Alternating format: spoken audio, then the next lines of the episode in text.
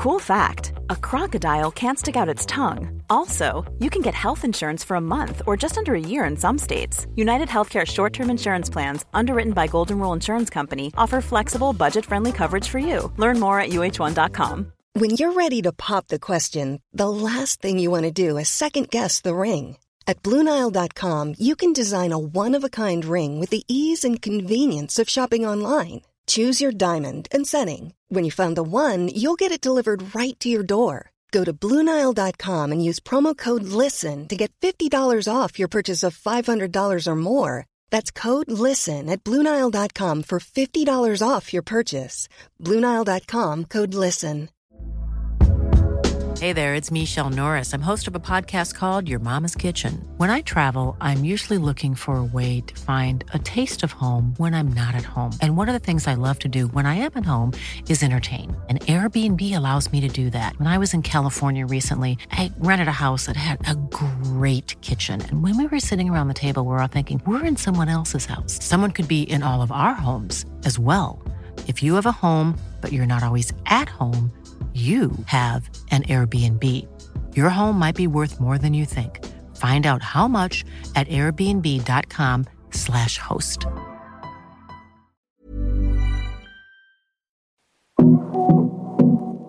Hej och varmt välkommen till avsnitt 195 i Karriärpodden. Innan vi drar igång vill jag stolt presentera Karriärpodden och Women for Leaders samarbetspartner Volkswagen Group Sverige. Tack för att ni gör det möjligt att fortsätta sända Karriärpodden.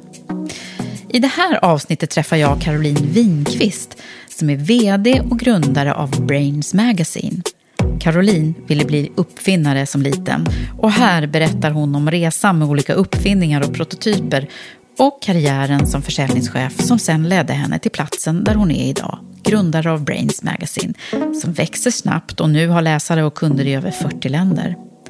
Men resan har inte alltid varit lätt och enkel och vi kommer prata en del om motgångar och vad den prestationskultur som vi alla präglas av kan göra med självförtroenden. Men som Caroline är ett strålande exempel på vad som händer när man gör verklighet av drömmar och använder sina drivkrafter och talanger på rätt sätt. Det är också ett samtal om att vara en icke-dömande ledare och hur livet snabbt kan ta en vändning när man helt plötsligt hamnar på sjukhus och då förstår vad som är viktigt på riktigt.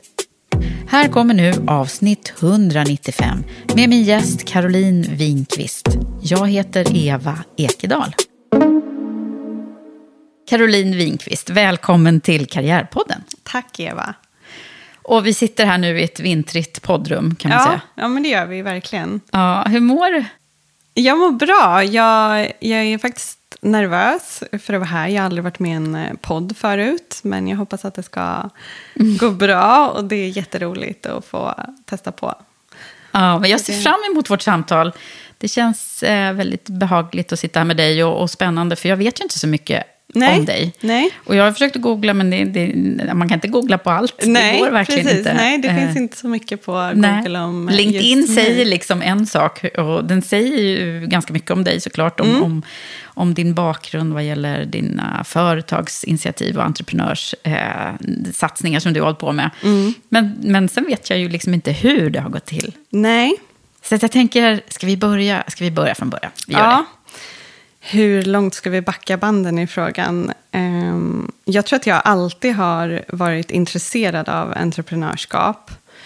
Alltid varit en eh, problemlösare.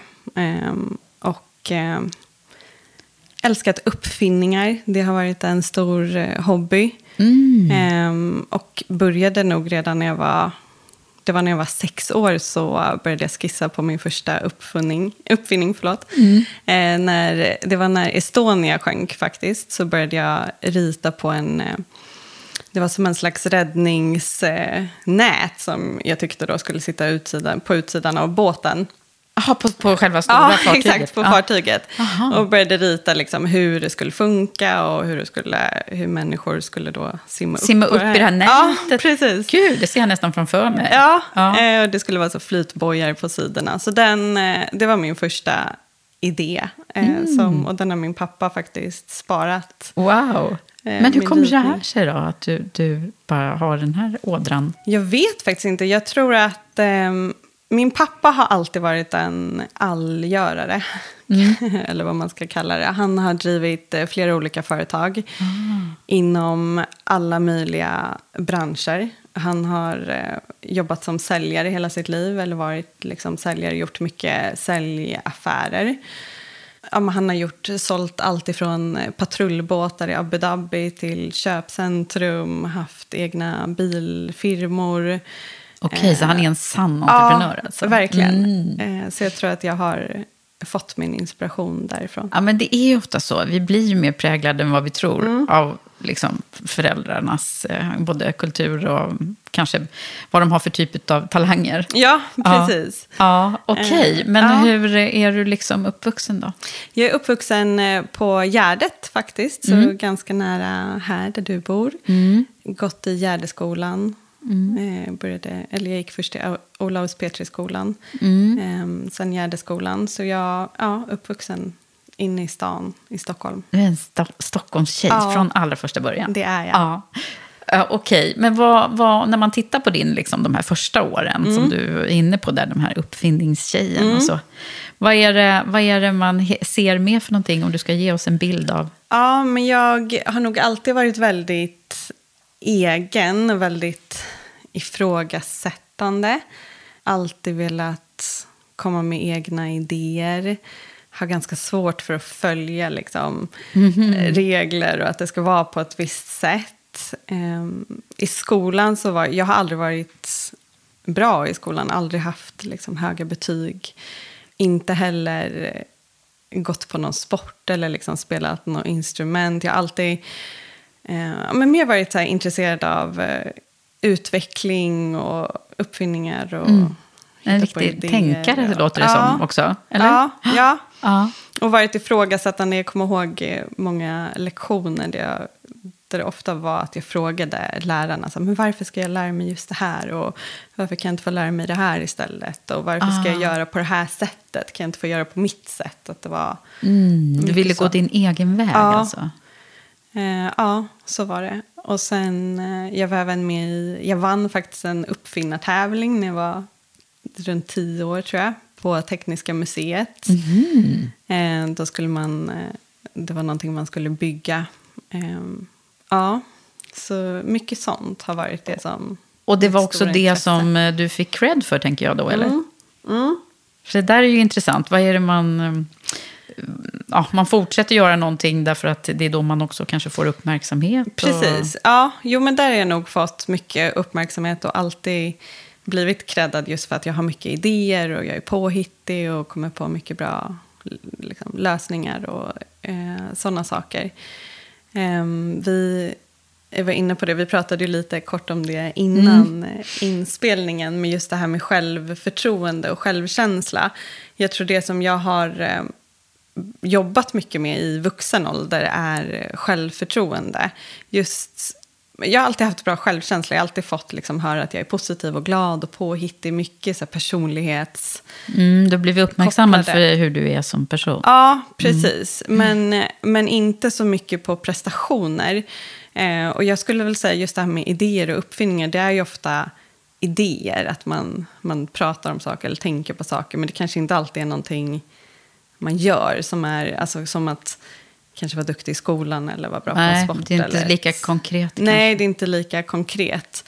Ehm, och just det här med skolan tror jag har präglat mig väldigt mycket under min barndom och tonåren utan att jag har tänkt så mycket på det förrän nu i vuxen ålder. Att eh, jag tror jag många gånger har känt mig ganska dömd på grund av just skolan. Att det var många, många i min, min närhet hade ja, så bra betyg och det var mycket fokus på betyg och utbildning och att man skulle kunna mycket eller att man var duktig på en sport eller eh, och så. Och jag kände aldrig riktigt att jag passade in i den. Nej, Ja. just det, för det, det är ju väldigt dömande, hela Mm. skolsystemet egentligen. Det är så här, bra eller dåligt. Eller ja, betyg, det, det har vi debatterat mycket om, liksom Ja. betygets varande eller inte. Men Precis. oavsett det så är det ju ändå så här, eh, göra bra ifrån sig eller inte på något Ja, sätt. exakt. Och jag vill alltid, jag har ett ganska starkt minne från eh, när jag gick i mellanstadiet så hade jag två nära tjejkompisar som jag brukade umgås med. Vi brukade alltid umgås efter skolan. Ehm, äta mellis tillsammans och kolla på någon serie och ja, men, plugga lite ibland. Så kommer jag ihåg att det var en gång som eh, jag gick fram till dem och frågade om vi skulle leka efter skolan. Och då ville inte deras föräldrar att jag skulle leka med dem för att de skulle då bli ofokuserade. Eller att, för att de, jag vet inte om det var att de visste att jag hade, inte hade inte liksom hade lika bra betyg Ja, som dem. Och det, vart liksom, och det kommer jag ihåg var ett ganska starkt, en stark känsla. Att jag kände mig så här, men vadå tycker de inte att jag är smart? Eller att jag är... Och vad hände Och- med dig då, tror du? Ja, Men jag tror att jag har, jag har alltid haft en... Jag har alltid velat bevisa att, att smart handlar inte bara om att vara smart i skolan, utan man kan vara smart på andra sätt. Och det har nog följt med mig väldigt länge och också påverkat mitt ledarskap. Att jag har varit, försökt vara väldigt odömande. Ja, Gud, ja men just det vad smart. bra och ändå liksom att du har kommit eh, på det nu också. Ja. Så att man liksom kan lägga, det är ofta så man lägger lite pussel lite senare i livet Mm. om, om, om varför man är som man är. Så. Precis. Men eh, det där låter ju som eh, också en drivkraft. Ja, jo men det har det varit. Mm. Jag har varit... Jag har eh, nog velat bevisa mig själv att jag kommer kunna driva ett framgångsrikt bolag ändå. Även fast jag inte har Mm. eh, de högsta betygen eller har gjort det här. Och, eh, det, har varit, Mm. jo, men det har varit en stark drivkraft faktiskt. Men när man tittar på framgångsrika personer och Mm. entreprenörer definitivt och, och, och även andra. Mm. Så är det ju ofta så här att det är någonting som har triggat igång en, Ja. en drivfjäder. Liksom. Och det där låter ju som, verkligen som det. För om man, det är få av de där som, som är lyckosamma som har liksom en räkmacka där allting bara har varit Ja. frid och fröjd och tipptopp och allting. Utan det är, så är det med mig också. Det finns Ja. massor med grejer som har liksom eh, ja, präglat eh, oss till att vi, att, vi, att vi får den här, liksom, ja, jag ska minsann. Liksom. Ja, men verkligen. Men det är många gånger när jag var yngre som jag kände mig ganska obekväm i umgängen där det var väldigt många som kanske var högutbildade och som tyckte att det skulle vara på ett visst sätt. Eller man skulle ha läst en viss utbildning. Eller Det var liksom mycket, många komplicerade ord och ibland kunde jag nästan känna att det var medvetet. Bara för att ja, men jag kände mig liksom dömd på grund av ja, men just, just det. Eh, och så det ja, har nog varit en grej som har, som har irriterat mig och stört mig. Och just det där med smart, att vem bestämmer definitionen av smart? Att du kan ju vara... Och jag tycker ofta man ser det, i, speciellt i sociala medier. Eh, jag tycker att det är väldigt vanligt bland att det är många influencers som blir dömda. Att det är många som tycker att men vadå, det här är väl inget jobb. Eller hur kan du tjäna så mycket pengar? Och, ehm, och det tycker jag är jättesynd. För det, man pratar inte lika mycket om det kreativa. Att, att till exempel en influencer, de behöver sitta och komma på content varje dag. Och det ska skapas och det ska klippas. Och Ja, du ska komma på innehåll. Och, Eh, Ja, men det... finns ju otroligt mycket arbete bakom Ja. också som man inte tänker på. Precis, och det Eh. har inget med utbildning att göra, utan er, det kan ju vara erfarenheter Mm. eller saker, andra saker som spelar in. Vad drömde du om att du skulle bli från början då? Oj, jag, jag har... men jag, jag, när jag var liten så tänkte jag att jag skulle bli uppfinnare. När jag Mm, det var så, Ja, liksom. det var nu det skulle innebära hade jag inte så mycket koll på just då. Eh, sen hade jag... Jag startade ofta små... små, vad ska man säga, jag och min kusin brukade vi skapa någon sån här trädgårdsfirma där vi skulle hjälpa alla grannar att kratta, kratta löv och tjäna pengar på det. Eh, vi stod och sjöng och sålde sånger. Vi ja, testade allt möjligt när jag var liten. Sen hade jag drömmar faktiskt om att bli, eh, jag ville bli FBI-agent eller CIA-agent. Jag var så här, ja, älskade hela den här agenter. Agenten. Och hemliga, ja. Åh, det gör jag också. Tycker jag. jag älskar sådana filmer.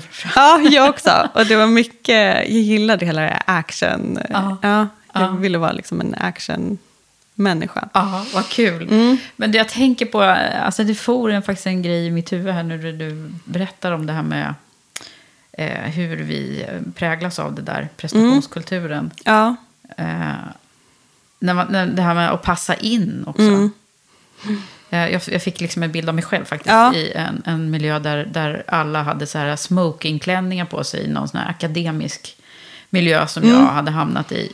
Eh, och jag hade inte det. Nej. Jag hade liksom inte ens fattat klädkoden. Eh, jag vet inte om du kan känna igen alltså, det där med att, eh, Ja. att eh, passa in och inte. Ja, men verkligen. Jag tycker att det är, jag tycker att det är så eh, på många, i många situationer. För jag kommer ihåg när jag, just jag är uppvuxen här i stan och på, på Gärdet. Och, och då kunde jag känna just det där att jag, var, att jag inte passade in på grund av men att det var många som hade hög utbildning och det skulle vara på ett visst sätt och man skulle ha vissa kläder och det skulle vara en viss nivå. Eh, så jag började söka mig utåt. Jag började hänga mycket ute i förorterna utanför liksom stan för jag ville komma bort från Från Östermalms Ja, exakt. Från den. Ja, Men då blev det ju tvärtom, för då blev jag den här stadstjejen. Att, ja, men, där är hon från Östermalm. Ah, och ja, då blev du satt i det facket. Exakt, och jag bara, men jag är ingen Östermalmstjej. Liksom. Ehm, att jag ville bevisa mig att jag inte var Ah. eh, som, ja, men som jag upplevde att deras syn på en, en tjej från stan var. Eh, så att, så att det är många gånger som jag har känt att jag behöver, ja, att jag, jag vet inte, att jag inte riktigt passar in. Nej. Och jag har inte vetat hur jag ska tackla det riktigt. Nej. Och jag älskar att du har ett företag som heter Brains. Ja. Nu. det är så bra, klockren. Ligger det någon tanke bakom Ja, det? eller? det gör det ju Ja. verkligen. Att, eh, Att det är vi som är de riktiga Ja, Brains. exakt. Men också att det inte ska, att jag tycker att det är så himla viktigt att det inte ska spela någon roll vad man har för, men för bakgrund eller var man kommer ifrån eller vilka betyg man har. Utan det har, liksom, det har ingenting med någonting att göra. Och, eh, utan det viktigaste är vem man är som person och vad man har för ja, men, ambitioner och drivkraft. Och jag tror att det är det som kan ta en längst. Ja. Men du, då drömde drömmen där om att uppfinna och utveckla och så. Mm. Men hur blev dina första steg i livet? Ja, mina första karriärlivet steg. alltså. Ja, karriärlivet. Jag tror att det var när jag var 15 år. Så, när jag var runt 15-16 så var det väldigt populärt med plus 16-fester kallades det. Det var som nattklubbar fast det var som för 16-åringar. Så det serverades ingen alkohol utan det var mer eh, dans. Och, så då ville jag starta en sån. Så jag ville göra en egen sån stor fest och tjäna pengar på det. Och eh, då bestämde jag och min tjejkompis Johanna att vi skulle, vi skulle anordna en sån, ett sånt stort event och vi skulle tjäna liksom jättemycket pengar på det var tanken. Och eh, båda våra föräldrar, hennes pappa och min pappa, var, tyckte det var en jättebra idé så de försökte hjälpa oss ekonomiskt med det vi behövde. Vi hyrde elverket här ute på Lidingö.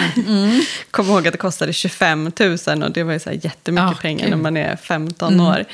Eh, och vi började, vi, vi fick låna, eller min pappa hade då en, en röd, ganska sportig bil som vi fick trycka upp vår logga på hela bilen. Eh, vi kände några personer som gjorde en, en hiphop så här rapplåt om vår fest vi skulle ha och vi sålde biljetter ja, överallt. Vi anlitade så här biljettförsäljare och vi hade en butik på NK också som sålde våra biljetter. Så det, det var väl mitt första stora... Alltså här, verkligen affärs... Exakt. Livet har börjat Ja, redan då. Ja. Precis, och det var, eh, det var faktiskt då som Isabella Lövengrip. Hon, eh, hon, var, hon hade precis då börjat bli känd med sin blogg. Och det hon var känd för var att hon var också så himla duktig på att sälja biljetter till Mm. sådana här plus 16-fester. Så jag kommer ihåg att vi, hade en, eh, vi träffade henne och skulle då försöka värva henne som biljettförsäljare. Men eh, då hade inte hon tid. Men det var, ja, det var, ett roligt, det var roliga månader. En rolig start där. Och vad, liksom, vad gav det för någonting då i, i för Det- dig och dina framtida tankar? Jo, men det gav, det gav väldigt mycket. Nu gick vi inte plus som vi hade tänkt, utan vi gick, jag tror att vi gick 30 000 minus eller något sånt där. Så det var ju... men, eh, så vi blev liksom skyldiga våra föräldrar pengar Ja, istället. okej. Men det Ni var hade väldigt roligt. Ja, det var jättekul och jag lärde mig jättemycket, för vi fick ju planera all marknadsföring själv och hur skulle vi liksom sälja in det här och få dit folk. Och, ehm, så det var, jag lärde mig väldigt mycket. Det är ju ofta så. Ja. Och vet vad man ska göra annorlunda nästa gång. Precis. Liksom. Men sen var det ganska tätt in på det som jag började med min första lite mer seriösa uppfinning. Eh, det var gymnasiet och det var, en, eh, det var en slags produktutveckling på en timer som jag eh, skulle bygga då. Och eh, då kom jag i kontakt med Startup Stockholm och Almi och fick träffa en rådgivare där som hjälpte mig jättemycket. Eh, Och jag fick även ekonomisk hjälp då av eh, Almi i form av bidrag. Så det var ju... Ja, Vad var det för någonting? En timer som... det var en timer som... Det började med att jag alltid brukade störa mig på att eh, när jag skulle koka ägg eller koka frysta grönsaker till exempel.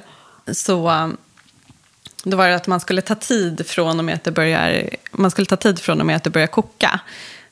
Som ägg till exempel. Och då missade jag alltid när det började koka. Och samma sak med, jag kokade ofta fryst broccoli. Och då stod det så här två minuter från att det började koka. Så missade jag alltid det där. Och så hörde jag mig själv säga till min stora syster bara, men har du sett när det börjar koka? Och hon bara, nej men ta två minuter från nu då. Det var ofta den meningen återkom. Ta tre minuter från Aha, nu. och Ta fyra. ja. Ja. Så jag bara, man borde ju kunna lösa det här på något bättre sätt. Och man borde ju kunna ha någonting i vattnet så att, som kan känna av när det blir Nu 100 börjar det grader. Mm. Exakt, och då går timern igång. Och det kan ju inte vara så svårt, liksom, tänkte jag. Eh, så försökte jag söka på det där och hittade ingen, ingen sån. Eh, nu finns det ju så moderna spisar och Ja, ugnar, just så det. Mm. den funktionen finns ju säkert redan inbyggd. Men eh, då fanns det inte det. Eh, Så det var min idé och då tog jag kontakt med Startup Stockholm. Och då kommer jag ihåg att jag fick gå på ett eh, introduktionsmöte. Där det var en tjej, som, en kvinna som föreläste. Och pratade just om uppfinningar. Och att eh, hon sa det att varje gång eller att de flesta människorna stöter på problem i sin vardag nästan varje dag. Det kan vara flera om dagen. Att det, det alltid stänker när man gör någonting. Eller man snubblar alltid på samma ställe. Eller ja, vad som helst. Och de flesta tänker inte så mycket mer på det än att man bara, åh, vad jobbigt. Så hon bara, som, om ni stannar upp och bara tänker till varje gång ni stöter på ett problem, att hur skulle jag kunna lösa det här? Hur kan vi förbättra det här?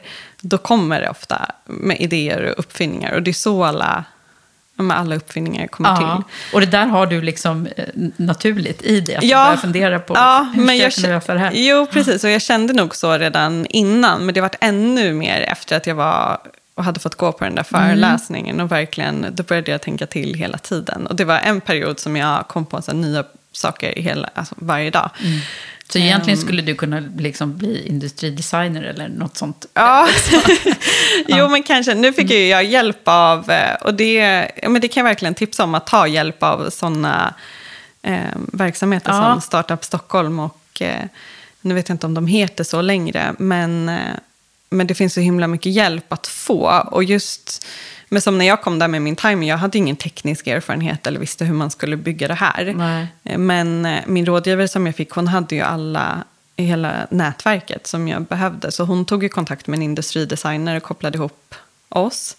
eh, Som hjälpte mig bygga allt det tekniska. Och sen fick jag även hjälp med den juridiska delen och Ah. hur man skulle göra all research. Och, Och blev det en prototyp av detta nu då? Mm, det blev en prototyp, men eh, sen när vi lämnade in den för eh, patentbarhetsbedömning så, eh, så visade det sig att det inte förmodligen skulle gå att ta patent på den. Och då, det kommer jag också ihåg var ganska hårt, för att jag hade jobbat med den väldigt länge, under säkert ett års tid.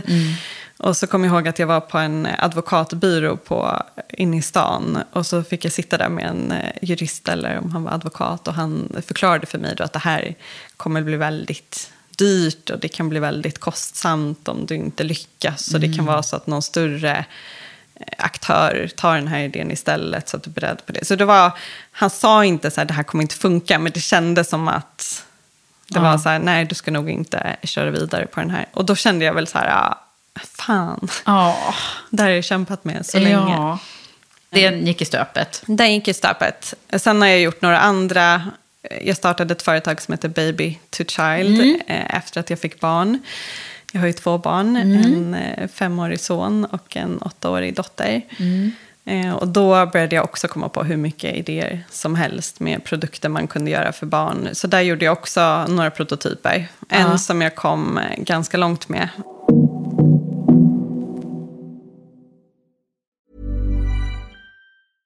Hiring for your small business? If you're not looking for professionals on LinkedIn, you're looking in the wrong place. That's like looking for your car keys in a fish tank. LinkedIn helps you hire professionals you can't find anywhere else, even those who aren't actively searching for a new job but might be open to the perfect role. In a given month, over 70% of LinkedIn users don't even visit other leading job sites. So start looking in the right place. With LinkedIn, you can hire professionals like a professional. Post your free job on linkedin.com/people slash people today. Many of us have those stubborn pounds that seem impossible to lose, no matter how good we eat or how hard we work out. My solution is PlushCare. PlushCare is a leading telehealth provider with doctors who are there for you day and night to partner with you in your weight loss journey. They can prescribe FDA-approved weight loss medications like Wagovi and Zepbound for those who qualify. Plus, they accept most insurance plans. To get started, visit plushcare.com slash weight loss. That's plushcare.com slash weight loss. Since 2013, Bombas has donated over 100 million socks, underwear, and t shirts to those facing homelessness. If we counted those on air, this ad would last over 1,157 days. But if we counted the time it takes to make a donation possible, it would take just a few clicks. Because every time you make a purchase, Bombas donates an item to someone who needs it. Go to bombas.com slash ACAST and use code ACAST for 20% off your first purchase. That's bombas.com slash ACAST, code ACAST. Hey, it's Ryan Reynolds, and I'm here with Keith, co star of my upcoming film, If, only in theaters, May 17th. Do you want to tell people the big news? All right, I'll do it. Sign up now and you'll get unlimited for $15 a month in six months of Paramount Plus Essential Plan on us. Mintmobile.com slash switch. Upfront payment of $45 equivalent to $15 per month. Unlimited over 40 gigabytes per month. Face lower speeds. Videos at 480p. Active Mint customers by 531.24 get six months of Paramount Plus Essential Plan. Auto renews after six months. Offer ends May 31st, 2024. Separate Paramount Plus registration required. Terms and conditions apply if rated PG. Hey there, it's Michelle Norris. I'm host of a podcast called Your Mama's Kitchen. When I travel, I'm usually looking for a way to find a taste of home when I'm not at home. And one of the things I love to do when I am at home is entertain. And Airbnb allows me to do that. When I was in California recently, I rented a house that had a great kitchen. And when we were sitting around the table, we we're all thinking, we're in someone else's house. Someone could be in all of our homes as well. If you have a home, but you're not always at home, you have an Airbnb. Your home might be worth more than you think. Find out how much at airbnb.com/slash host. Det är ju så fantastiskt det här som du har kommit på nu och driver. Det är vi väldigt nyfikna på att höra mer om. Men innan du gjorde det, vad, vad, vad, vad höll du på med då? Ja, jag, eh, jag jobbade några år på min mammas jobb efter gymnasiet direkt. Och hon eh, var butikschef då på NK Bröd, så jag jobbade ett tag Mm. där. Mm. Eh, sen började jag faktiskt jobba för ett eh, konsultbolag som var anlitade av Volkswagen Group. Jag såg Mm. att de är Ja, men det är ju min samarbetspartner. Ja, jätteroligt. Ja, vad kul. Då Ja. får de extra mycket Precis. l- men ljus var, på sig. Ja, Mm. exakt. Det var en eh, väldigt rolig arbetsplats faktiskt. Och jag eh, ansvarade ett tag för Volkswagens showroom på Norrmalmstorg. Mm. Där vi hade mycket event och pressträffar och sånt. Ja, där har de mycket sånt. Ja, Ja. så det var jätteroligt. Och så var vi även iväg på en eh, turné i nästan ett år från och till med Volkswagen. Superroligt. Och, eh, så där fick jag ja, men, träna på hela det här med ansvar och eh, just ledarskap. Jo, men sen blev jag eh, gravid med mitt första barn. Och var mammaledig. I, eh, jag slutade på mitt jobb på Volkswagen. Eh, Så var jag mammaledig i lite över ett år. Eh, Jag visste att jag ville ha ett till barn, men jag visste inte riktigt vad jag skulle göra däremellan. Så då pluggade jag faktiskt på komvux ett år. Pluggade upp eh, gymnasiebetyg. Och där fick jag nog också en, en insikt. För att jag hade alltid trott att jag var dålig i skolan. Och jag hade väldigt dåliga betyg när jag var yngre. Och tänkte så här, men jag är inte bra på, på de här ämnena. Eller bra på att plugga. Mm. Men sen när jag pluggade på komvux så fick jag helt plötsligt A i alla ämnen. Och det var ju... Och jag bara, men shit, det här var ju inte så svårt Nej. som jag tänkte. Och då tänkte jag lite att, men var det för att jag var dålig eller var det bara att jag inte var intresserad? Att jag inte, jag bara gjorde det inte, jag försökte inte tillräckligt mycket. Eller var det för att du på något sätt indoktrinerade dig själv med att du var... Ja, Mm. jo men jag tror att det var det. Och jag tror att det också har varit en lite så limiting belief att Mm. om jag har varit dålig på det här eller... Ah, det där är så intressant och det Ja. kan ju också vara väldigt tydligt. Det är många som känner igen det där när man pratar om olika ämnen. Att ah, du är, du är, det där är du inte bra på, men det här är du bra på. Och sen Nej. så, så blir det liksom en självuppfyllande profetia, fast Precis. det egentligen kanske inte är så. Det där Nej. låter ju som att Exakt. som du har... Jag bara, ah, du är bra som person och du är så positiv, Ja. men du... Ja. Exakt. Ja. Ja, men så var det verkligen. Och, då, och just på komvux, där fick jag ju välja kurserna Mm. själv. Så jag behövde inte heller ta samma ämnen som jag hade i gymnasiet. Utan det var ju Nej. mer poängen där som var eh, det viktiga. Och eh, jag hade nog egentligen inte heller någon plan med, med mitt pluggande då. Utan det var nog lite mer tidsfördrift. Mm. Men det var också...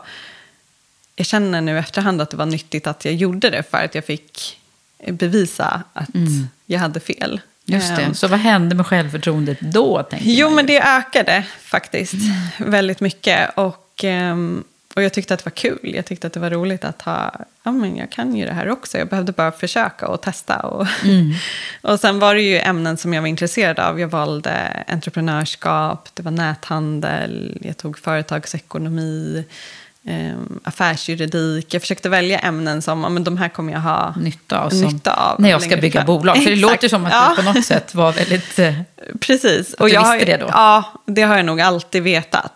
Eh, Jag har aldrig sett mig själv som anställd eller att jag kommer ha ett jobb som anställd längre fram. Eller kanske hoppa på något då när jag var yngre. Då. Men, eh, men jag har alltid vetat att jag vill göra, Mm. driva mitt egna bolag. Eh, sen började jag jobba på ett företag som heter Stagepool.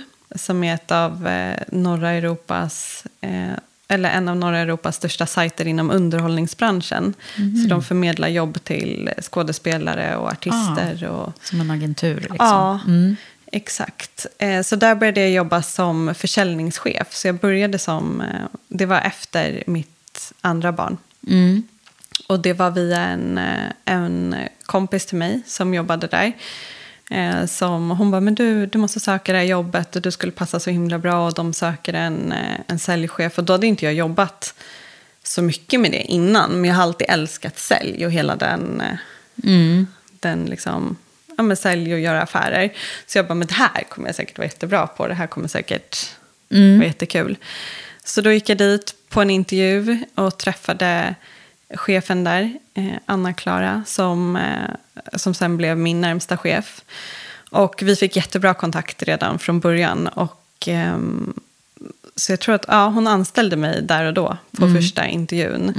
Och eh, vi pratade ju mycket om det här med entreprenörskap och jag förklarade ju att det är, min, det är mitt mål och det är det jag vill göra. Och, ehm, och hon var väldigt duktig på att se mig som person, vad jag var för typ av människa och hur hon skulle vara en bra ledare till mig. Så hon gav mig väldigt, väldigt fria tyglar. Och just då så behövde de hjälp att bygga upp ett säljteam. Eh, De behövde, ja, de skulle bygga upp dem med, med fler säljare och eh, målet var då att öka resultaten i både, på hela den skandinaviska marknaden. Så det var både, eller Sverige och Norge var det då. Och det kände jag också var roligt för att jag gillar inte riktigt det här daily business-jobbet, att det ska vara så samma sak varje dag, utan jag vill gärna att det ska vara ett problem eller en utmaning eller någonting som ska skapas eller byggas upp. Eh, så därför kände jag direkt att ja, men det här kommer passa mig perfekt. För det fanns inte riktigt ett säljteam. Det var två, tre stycken som jobbade där som säljare just då. Och målet var då att bygga ett stort, ett stort team. Så det, det var jättekul och jag lärde mig jättemycket där. Och det gick, det gick väldigt bra väldigt snabbt. Eh, första månaden så nådde vi resultat som de inte hade kommit upp i på, Mhm. på jättelänge. Så du blev också lite stjärna Ja, där? det blev jag verkligen. Och både hon och vår vd de var ju jätte, Ja, jätteglada. Och det, ja, det var superkul. Och det var väl där jag fick också formas som eh, ledare själv och lära mig just men hur ska jag coacha andra säljare, hur ska jag hjälpa dem att bli den bästa versionen av sig själva. Mm. Så att där föddes också ledarskapet. Och du förstod att det här kanske är någonting som du vill göra Ja, mer av. det var det. Mm. Och det var också där som jag blev väldigt intresserad av personlig utveckling. Jag fastnade jättemycket för det, för jag började tänka så här, vad är det som gör att den här säljaren är så duktig på det här? Och vad är det som gör att den här säljaren har det mer kämpigt? Är det jobbet eller är det någonting, är det någonting annat? Ehm, så där fick jag utforska jättemycket och försöka. Och det blev ju då som, för mig blev det som ja, men problemlösning. Jag fick Mm, försöka vilka knappar man ska mig- trycka på Ja, för att människor ska fungera Exakt. allra Ja. bäst. Och så var det så här, men det här funkar, det här funkar inte, Nej. det här funkar. Nej. Vad är koden då? Har du Ja, men den? jag, jo, men eh, det som jag uppmärksammade, det var att de säljarna som hade ett mål, som hade mål i livet, inte på jobbet utan mer mål i livet, de var mycket mer stabila i, sitt, i sin försäljning än de som kanske inte riktigt visste vad de ville göra och ja, de som var lite mer eh, osäkra på, på sina framtidsplaner.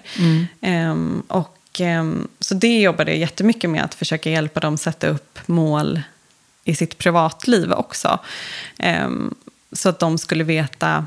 Ja, men jag tror att det, det, var, det var många som behövde någon slags trygghet utanför jobbet. Att kunna känna att, att om jag vet vad jag vill göra och hur jag ska göra det och varför jag ska göra det. Att inte, mm, inte behöva gå runt med den här känslan att "Åh, jag vet inte vad jag ska göra Nej. livet. Nej, precis. Och det är ju väldigt många som gör det. Ja, det, är, det, är- det, är så här, det brukar jag ibland få lite Mm. eh, reflektioner från folk som lyssnar på, på podden också. Ja. Att eh, det, det är ganska nyttigt kanske att höra att det är många som inte har vetat. Det kan ta lång tid när man, kommer, innan man hittar det Ja. där. Liksom. För den, klyschan är ju så här, ah, du måste hitta din passion och det du brinner Exakt. för. Och så här. Det är inte så superlätt att göra det kanske rent professionellt alla gånger. Nej, utan det, det kan ju ta lite tid. Det jag tänker på också är ju så här när man, när man pratar om det där med att hitta rätt knappar att trycka på så är Mm. det ju så här att bara det du säger att alla är ju så olika. Ja. Alltså det går ju liksom inte att köra ett ledarskap som är rätt över när det gäller just försäljningstriggers. Eh, liksom. Nej, precis. Mm. Man behöver verkligen anpassa sig efter varje... Möta alla där de är. Liksom. Ja, exakt. Ja. Okej, men här, här em, formar vi ledaren Caroline lite grann då. Och Mm. sen så kommer idéerna ännu mera. Ja, för då blev jag ju väldigt intresserad av personlig utveckling. Och jag, eh, jag fick gå på väldigt eh, många föreläsningar också som, eh, som jobbet då betalade för. Och fick lyssna på väldigt många inspirerande människor. Och då började jag känna så här, men det där, jag vill, jag vill vara den där personen som står på scenen och föreläser och pratar om det här. Och jag vill peppa folk och jag vill att folk ska känna att de kan göra vad de vill. Och att, ja, men just det här med skolan, det behöver inte vara betygen eller din bakgrund. Eller, det har ingenting med det att göra, utan försöka hitta varje persons unika egenskaper och, och få dem att växa med det. Så då var jag inne ett tag på att ja, men jag ska bli coach eller föreläsare och tänkte lite i de banorna. Men eh, sen har jag inte heller, det var inte, jag har ju också försökt i hela mitt liv hitta att vad är det jag vill göra, vad är min Ja, passion? du är en av dem där som Ja, exakt, jag är en av dem. Och eh, jag tyckte att det har varit jättejobbigt, för jag har alltid, jag har alltid testat alla idéer jag haft och alltid försökt liksom, utforska dem så mycket som möjligt. Men jag har inte känt förrän nu att ja, men det, här, det här är helt rätt. Nu har jag fastnat för det här. Och jag trivdes ju väldigt bra i min, i, på mitt jobb där som försäljningschef. Och, ehm, men kände att jag kommer inte jobba här så många år utan snart, snart, Snart måste jag måste jag försöka. det. ja. Mm. Och jag kände också att jag inte kan, det är svårt att jobba heltid och samtidigt försöka hitta, om man vet att man vill starta eget företag, att försöka hitta den, vad man ska göra samtidigt som man jobbar heltid. Mm. För det är så mycket att fokusera Verkligen. på med jobbet. Ditt jobb och söka jobb. Ja, Mm. Eller hitta sitt brinn. precis. eh, men sen började jag eh, jobba en del med produktutveckling på samma företag. För jag, eh, jag hittade mycket saker i med systemet till exempel som jag ville utveckla och saker som skulle göra processerna enklare för säljarna. Eh, Så jag började skriva en del utvecklingspuckar till vårt utvecklingsteam. Att men det här behöver vi bygga i systemet och det ska se ut så här. Och började intressera mig för, den, för det. Då kom jag på tanken att jag skulle börja jobba som konsult. Och pratade då med min chef om, eh, om det skulle vara okej att jag gick över och började konsulta för dem istället. Som både försäljningschef och då inom eh, affärsutveckling. Och det tyckte de var en bra idé. För eh, ja, de Och va- varför ville du det? också. För att du ville känna friheten eller? Ja, men jag tror att efter, när jag hade jobbat där i ungefär två år så började jag känna att men nu har jag byggt upp det här teamet, det jag kom in för att göra. Jag hade, resultaten hade ökat jättemycket. Eh, Vi hade ett stort team, det gick jättebra, det fanns bra rutiner, allt liksom rullade på bra. Och då kände jag lite att mitt jobb som problemlösare var, det var klart. Och det blev lite mer vardag på jobbet. Liksom förvaltning istället. Ja, Mm. och då kände jag att jag behövde göra något annat. Jag behövde jobba mer med utveckling. Mm. Och få, ja, få komma på nya idéer och få göra det. Och eh, jag är så glad och tacksam också för min chef som jag hade där. För hon lät mig alltid flyga fritt och göra det som... Hon sa det redan är i din sponsor, låter det som. Ja, och hon, hon blev verkligen en, en mentor för mig. Anna, Klara. Anna-Klara Blixtmodin heter hon. Och Hon sa det redan från början att eh, hon bara, jag vet att du inte kommer stanna här så många år, utan vi är bara glada för den tiden du är här. Och jag kommer inte försöka säga till dig vad du ska göra eller hur du ska göra, utan du kommer få... Hon, hon sa, jag kommer ihåg att hon sa att jag var som en fjäril och, och att man inte kunde stänga in mig i en bur, för då kommer inte jag kunna flyga så som jag Gud, vill. vad Utan hon behöver... Fint sagt, Ja, alltså. och det kommer jag ihåg, eh, ja men det betydde jättemycket för mig. Och det fick jag verkligen göra. Och hon, samtidigt som hon var ett väldigt bra, hon sa det att jag kommer alltid finnas här och putta dig i rätt riktning. Men jag kommer inte säga till dig vad, vad du ska göra, vad som är rätt eller fel. För då kommer inte du utvecklas heller. Nej, nej. Ehm, så det ja, jag är verkligen jätteglad för att Och var det då den. idéerna började komma? Ja, då började idéerna komma. Jag gick över sen som konsult och började göra hela den här affärsutvecklingsbiten. Och sen så kände jag att nej, men nu är det dags för mig att gå vidare och bara testa, testa det jag vill göra. Då kom jag på att jag skulle göra en onlineutbildning för eh, säljteam, var planen. Så då eh, ändrade jag inriktning från att vara konsult till att... Och då hade jag hunnit spara ihop en del pengar också i mitt bolag. Så jag visste att men jag kommer klara mig några månader upp till ett år. Eh, och verkligen få utforska det här. Så, Och det var, då hette det Business and Brains? Ja, business and brains. Så det var också Business and brains. Ja, Så det var onlineutbildningar? precis. Och då, då skulle fokuset ligga just på personlig utveckling. Att, att sälj inte handlar om att du ska kunna sälja vad som helst till vem som helst. Utan du ska, men du ska kunna utveckla säljare som mår bra psykiskt, alltså som, har, eh, som får möjligheten att jobba med sig själva samtidigt som, som de ska prestera som säljare. Att, eh, att ha trygga, motiverade säljare. Ehm, jag hade stort fokus på att skapa inre motivation. För det var någonting som, just när det kommer till sälj, det är väldigt ofta som man jobbar med yttre motivation, eh, skulle man kunna säga. Eller snabba dopaminkickar. Ehm, brukar jag Verkligen. prata om. Och Ja. just det här med att man har tävlingar, eller veckomål eller dagsmål. Och det funkar ju kortsiktigt. Du kan få en säljare att prestera jättebra genom att ja, men, någon kan vinna tusen spänn. Eller du får åka på spa eller du får en flaska champagne. Eller, Mm. Ja, det precis. kan vara vad som helst. Och Ja. då kan du få någon att prestera liksom, direkt. Men det funkade aldrig långsiktigt. Och det lärde jag ju mig när jag jobbade som Mm. säljchef. Att jag kunde få en säljare att prestera. Jag kunde få dem att nå de högsta tänkbara målen. Men sen dagen efter när det blev måndag igen och en ny månad så kunde samma person bara luta sig bak i stolen och bara, "Ah, nu då, jag vet inte vad jag ska göra med mitt liv. Att det liksom tog slut.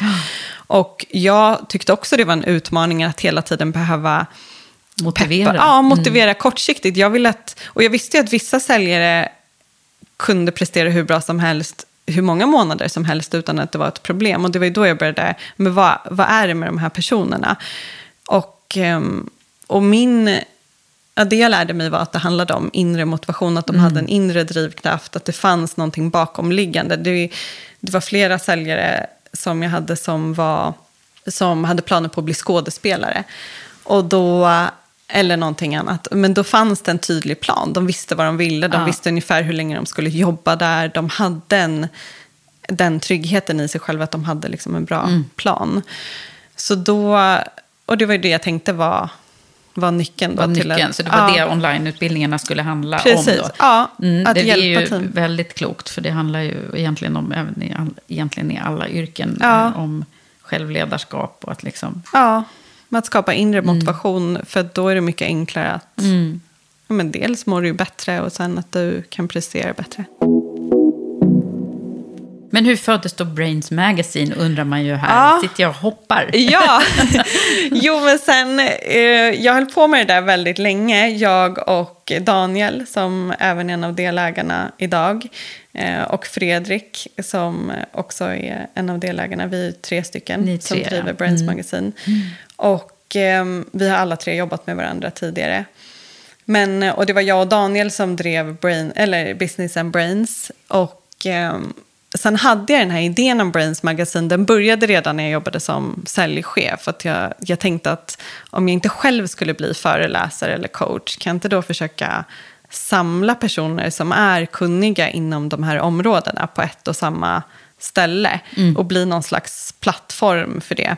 Och entreprenörer och ehm, så då började jag, ja, men jag började fundera på, den, på det spåret. Och Ja. sen Så började egentligen det... att kunna hjälpa dem Ja. eh, att flyga bättre. Så. Precis. Mm. Och att det skulle vara en bra blandning av människor. Och där tror jag vi är ganska lika Mm. i att det, ska inte, det behöver inte bara vara personer från, från toppen. Utan det kan, Mm. vara, det kan vara, i vårt fall, så coacher som precis har börjat jobba som coacher och som har jättemycket bra att säga. Men som precis har börjat och att de inte alltid ska behöva kanske ta den här jättelånga vägen, Vägen. eller känna rätt personer. Eller att, eh, för det Mm, kan ju lyfta lätt fram bli så. de som, som verkligen kanske också förtjänar, som, Ja, som har precis. någon, Som- någon bra vinkel. Ja, eller? som verkligen förtjänar det. Och vi har fått träffa på, eller prata med så otroligt många inspirerande människor under den här tiden. Mm. Och väldigt blandat Ja. eh, och hos er också. Det var det du menar, men, för, så är det ju här i Karriärpodden Ja. också. Att det är väldigt många kända namn, men också sådana som jag har blivit intresserad av och, och som vi i Women for Leaders vill lyfta fram Ja. som förebilder. Mm. Precis. Jo, men jag tycker det är jätte, jätteviktigt. Mm, verkligen, där Och är vi enade. Och vi Ja. är så himla glada, för vi hamnade ju då på eran, Ja, eran precis. 500-lista. Ja, Mm. Det gjorde ni. Ja. Och vi är jätteglada att få ha med er där och ert mission. Ja. ja, det kändes jätteroligt att, att bli uppmärksammad där. Ja. Och, och det är ju, jag menar, eh, ni är ju en sån global aktör. också. Precis, det är vi. Berätta hur du tänkte liksom. Ja. Eh, det, det är en digital tidning. Precis, det är en digital tidning. Och det var ganska roligt för att jag tänkte ju med Business and Brains också att det skulle vara ett globalt företag. Och jag började göra allting, eller vi gjorde allting på engelska redan från början. Och jag tänkte att nu med, alltså så som världen ser ut idag, det är så enkelt att göra affärer med folk från andra länder. Du, Det finns liksom betalsystem, allting finns redan och är redan Uppbyggt för ja, det. Mm. uppbyggt för att kunna göra affärer globalt. Så jag tänkte att men det finns ingen anledning att bara fokusera på Sverige. Och då måste jag bara göra om sen, för jag vill ju ha en global, ett globalt företag. Mm. Ehm, och sen, det var just med Business and Brains, det tog ganska lång tid att skapa den här utbildningen. Och sen, eh, och samtidigt kom jag ju på det här med Brains magasin och började bygga det vid sidan om lite. Och sen sakta men säkert började jag involvera Daniel. Och då hade vi precis börjat sälja utbildningar på Business and Brains. Men det, tagit, det tog ganska lång tid, det var ganska långa processer. De säljprocesserna. Och ehm, sen så testsålde vi eh, några produkter via Brains magasin, några digitala produkter. Och fick bra respons direkt. Det gick väldigt enkelt. Så vi fick proof of concept på, dem, en gång. På, Mm. ja, på en gång. Och då kände jag, nej, men det här är det som vi, vi Det där är ju på. väldigt intressant också. För att det där är ju, eh, tror jag, en entreprenörs... Eh, skill Mm. som du nu beskriver. Att liksom, okej, men vi testar det här. Ja. Jaha, men då funkar, nej men det kanske är det här som funkar bättre. Ja. Att, liksom, att våga byta spår. Precis. Eh, när, man, när man har prototypat. Ja. Liksom.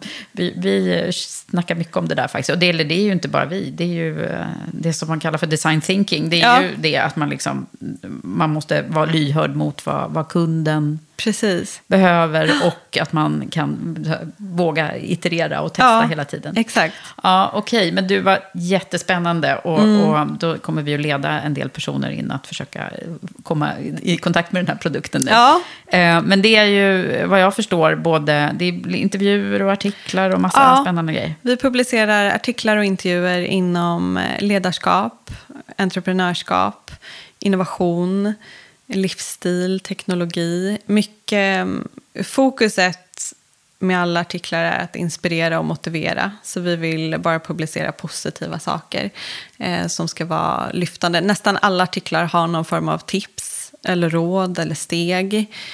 Så att det ska vara... Och där ser vi lite som, just när det kommer till utbildning, att ja, de ska vara liksom lite utbildande. Mm. Man ska Ehm, liksom få i sig Ja, något. Mm. Precis. Och eh, ja, vi jobbar ju som sagt med personer från hela, Hela- världen. Så ja. nu har vi kunder i över 40, jag tror att det var 42 länder när jag kollade Ah, wow. häromdagen. Och, eh, och läsare i lika många länder. Så det, Ah. det har verkligen eh, gått, gått snabbt. Ja, verkligen. varit Och, du håller på att bygga det här eh, nu tillsammans Ja. med dina. Eh, vad spännande att höra. Nu, nu, jag tänker att vi ska börja liksom summera lite grann. Och då Mm. brukar jag ju alltid uppehålla mig lite vid ledarskapsfrågor också. Mm. Ja, Och då har ju vi, eh, jag har ju min samarbetspartner Volkswagen Group Ja. Sverige då, som ju är så roligt att du hade en connection med. Ja. Eh, och de är ju väldigt intresserade av att driva frågor som handlar om ett inkluderande ledarskap och, Mm. och jämställdhet och vad man kan göra liksom för att eh, få till det där. Mm. Jag tänker, vad har, vad har du för tankar om det? Och, vad, och för att det inte ska bli för så här klyschigt så, eh, så brukar jag be mina gäster också exemplifiera. Vad, vad är liksom, om du tänker på inkluderande ledarskap, Mm. vad är det då? För mig handlar det om att, att ingen ska känna sig dömd. Lite det vi var inne på i början. Och att ehm, för mig till exempel är det inte viktigt med CV. När jag kollar på samma sak när jag rekryterade säljare. Det spelar ingen roll egentligen vad de hade för utbildning eller bakgrund. Utan fokus var här och nu och vad, vad vi kan få ut för värde av varandra. Och, eh, och hur man, vad man har för potential att liksom utvecklas inom den, den platsen man är på just här och nu. Eh, och inte bli dömd för det som har hänt tidigare. Eh, Och det förstår man ju nu när man har hört dig berätta, liksom, Ja. att det, det finns en anledning till det. Precis. Så ett icke-dömande ledarskap. Ja, det var bra beskrivet. Ja. Och när man tittar på din karriär nu när du har liksom berättat, eh, inte allt men delar av det i alla fall. Vad, vad är det som har varit så här, eh, de viktigaste lärdomarna? Och, eh, jag brukar ju prata om toppar och dalar. Ska vi prata om, när har det varit absolut roligast? Ehm, tar vi först. Ja, när man, får, eh, när man får proof of concept på någonting. När man har hållit på med en idé. Och jag älskar ju att skapa format. Det är ju den rollen som jag har i Brains magasin. Jag, eh, det är jag som skapar alla liksom, format. Vad vi ska, hur vi ska publicera, vilka vi ska vända oss till, hur vi ska göra det och vilka kunder vi ska ha. Och försöker hitta liksom, unika ehm, affärsupplägg. Ja. Och ja, men när, man har, när man har tänkt på ett format, att ja, men det här tror jag skulle kunna bli så här. Och så blir det så. Och så blir det så. Ja. Det, det är det bästa som finns. Och när har det känts som tuffast då? När det går åt andra hållet. när, det inte, när det inte blir som man vill. Och när... Eh, jag hade en, en period i somras när jag kände att det var, det var mycket. Det hade varit mycket på jobbet. Jag har jobbat väldigt hårt de senaste åren.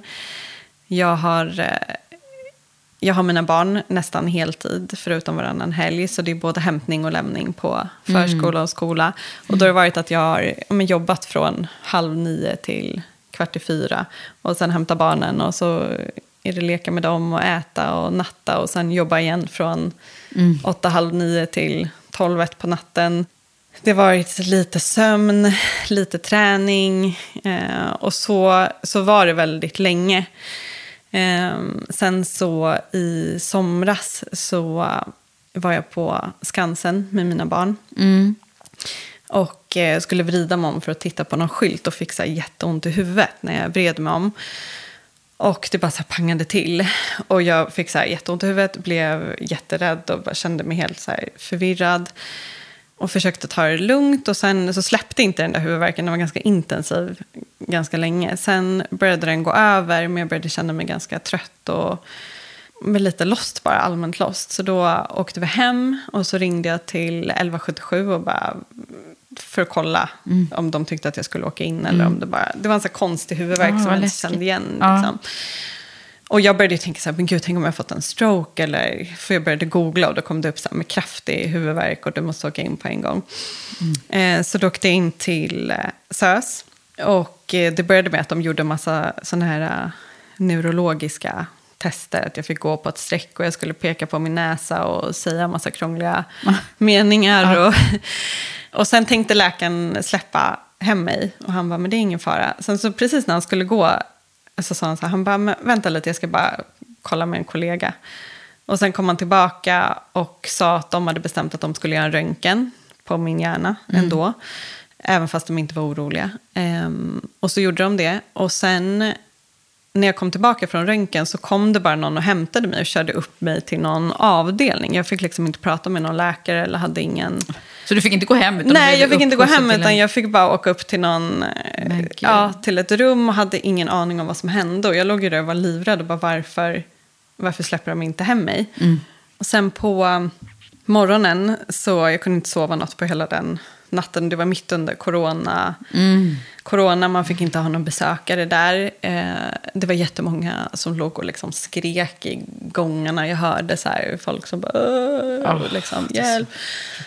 Ja, det var jättehemskt. Och sen fick jag träffa en läkare på morgonen. En, en läkare som skulle ta något prov från min ryggmärg. Så de kändes nästan som en sån här bedövning man får när man ska föda barn. Eh, och då kollade hon, för hon skulle kolla om det var något blod tror jag det var i ryggmärgsvätskan som de inte hittade. Men så kom det in en annan läkare och sa att ja, men du kommer få stanna kvar här för vi har hittat en förändring eh, på din ena hjärnhalva. Och jag bara, Oh vadå förändring? Så här, vad menar du med förändring? Och hon bara, nej men det, det är inte på den sidan som du hade ont, men det är någonting vi har hittat i samband med att vi eh, röntgade dig. Och där och då Vad tänkte du då? Ja, men jag tänkte bara så här, shit nu, nu kommer jag dö. Nu är jag liksom här. Det här är, ja. Och, hon, och jag börjar gråta och det första jag säger är jag bara, men jag har två barn och liksom Hailey och Leon. Och jag bara, tårarna bara sprutar. Varpå hon, läkaren börjar också gråta. För hon börjar liksom torka sina tårar. Och då får jag ännu mer panik för att hon har nästan inte, alltså det enda hon har sagt är att de har hittat någon, en förändring. Men mer än så vet jag inte. Så jag ligger där och störtbölar. Ja, men så, hon, eh, så gick hon. Jag fick inte veta något på ett dygn.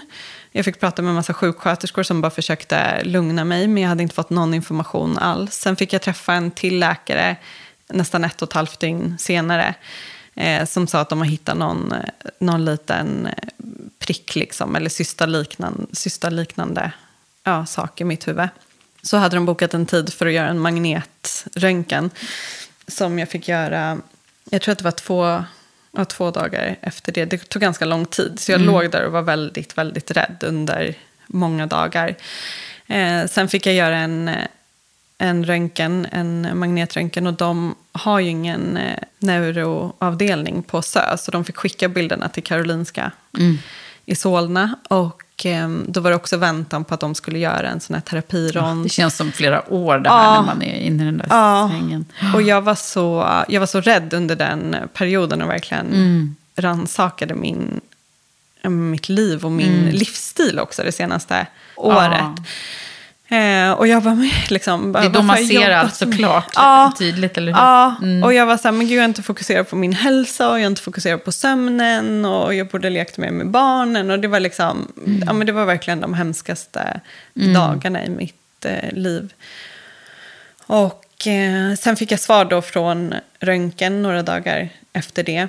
Och då visade det sig att det är en cysta med någon slags tumörliknande, ja, en tumörliknande cysta, men som de tror är helt ofarlig. Så de var inte oroliga. Jag, fortfarande, jag tycker fortfarande det är jobbigt. Jag har haft jättemycket... Du har inte opererat? Nej, jag har inte Nej. opererat dig. Den är, eller opererat mig. Den är, den är kvar där. Ja. Den är inte så stor vad jag har fått reda på. Mm. Två centimeter tror jag någonting. Och du kan ha den kvar? Ja, de tror att det här är någonting jag ska kunna ha hela Mm. mitt liv i princip. Och, ehm, men jag har varit jätte, jag har mått jättedåligt över efter det. Och jag har haft jättemycket Vad är det för tankar som, som kommer? mycket tankar på döden. Mm. Att jag är så här, men tänk, tänk om jag inte får leva Mm. liksom ett långt, friskt liv. Um, jag har varit jätteorolig för barnen. Mm. Uh, känt... Ja, jag blir Mm. jobbigt att prata. Ja. Men, eh, jag kommer ihåg att jag, när jag låg där på sjukhuset så skrev jag liksom en lista på så saker som jag ville att barnen skulle lära sig. Mm. Eh, och som jag skickade till min kusin eh, och bästa vän och min syster. Och bara, det här, Ja. se till att barnen lär sig det här och det. Oj. Och liksom att de alltid ska tro på sig själva. Och, Mm. ja. ja, men det var riktigt jobbigt. Och sen dess har jag haft, det var väldigt traumatiskt den där upplevelsen på Ja. sjukhuset. Ja. Eh, Så jag fick mycket så här Ja, flashbacks. liksom ung och frisk person Ja. i övrigt. Liksom. Ja. Så, ja. Så jag har haft mycket liksom, hälsoångest sen dess. Och samtidigt då så här, varit mitt uppe i liksom, Bygga min livs... bolag. Ja, och det är så här, bolaget som också som jag har känt att men det här är, this is it. Det här kommer Mm. gå, det här går bra. Det här kommer bli det här kommer bli mitt framgångsrika bolag som jag drömt Mm. om hela mitt liv. Och så mitt i, liksom, när allt går som bäst, så bara pang händer det här. Eh, och det ja, man har verkligen varit Mm. Ja, men det förstår jag. Okej, det Men, var en, en, en riktig dal kan Ja. man säga. Eh, men skönt att det Ja. ändå liksom inte behövde betyda något. Nej, precis. Och jag har ju försökt, eh, jag har ju kontaktat jättemånga olika läkare och specialister. Och jag krävde att få träffa en specialist på Karolinska em, som jag fick prata med. Och hon försökte lugna mig. Och hon sa att hon bara, men jag är en av fyra i Stockholm som bara jobbar med det här. Och jag är, jag är orolig för väldigt många men jag är inte orolig för dig. Nej, Och det kändes ju tryggt att få, få höra den. Men eh, sen efter det har jag ju verkligen också prioriterat om min livsstil. Mm, har du det? För det sitter Ja. man ju undra nu. Ja, men det har jag. jag. Jag var så här, men nu ska jag göra allt som går för att jag vill må bra. Jag vill inte, vara, jag vill inte bli deprimerad eller jag vill inte gå in i väggen. Jag, vill, ja, jag, måste, jag måste må bra nu. Jag måste göra allt jag kan för att må bra. Så jag eh, tog kontakt med en psykolog eh, som jag träffar en gång varannan vecka ungefär. Mm. Det var jätte... Det är bra. Ja, Mm. och det var jätte, jätte nyttigt. Jag började gå på mindfulness en gång i veckan. Så basal kroppskännedom där man bara försöker fokusera på vad i nuet.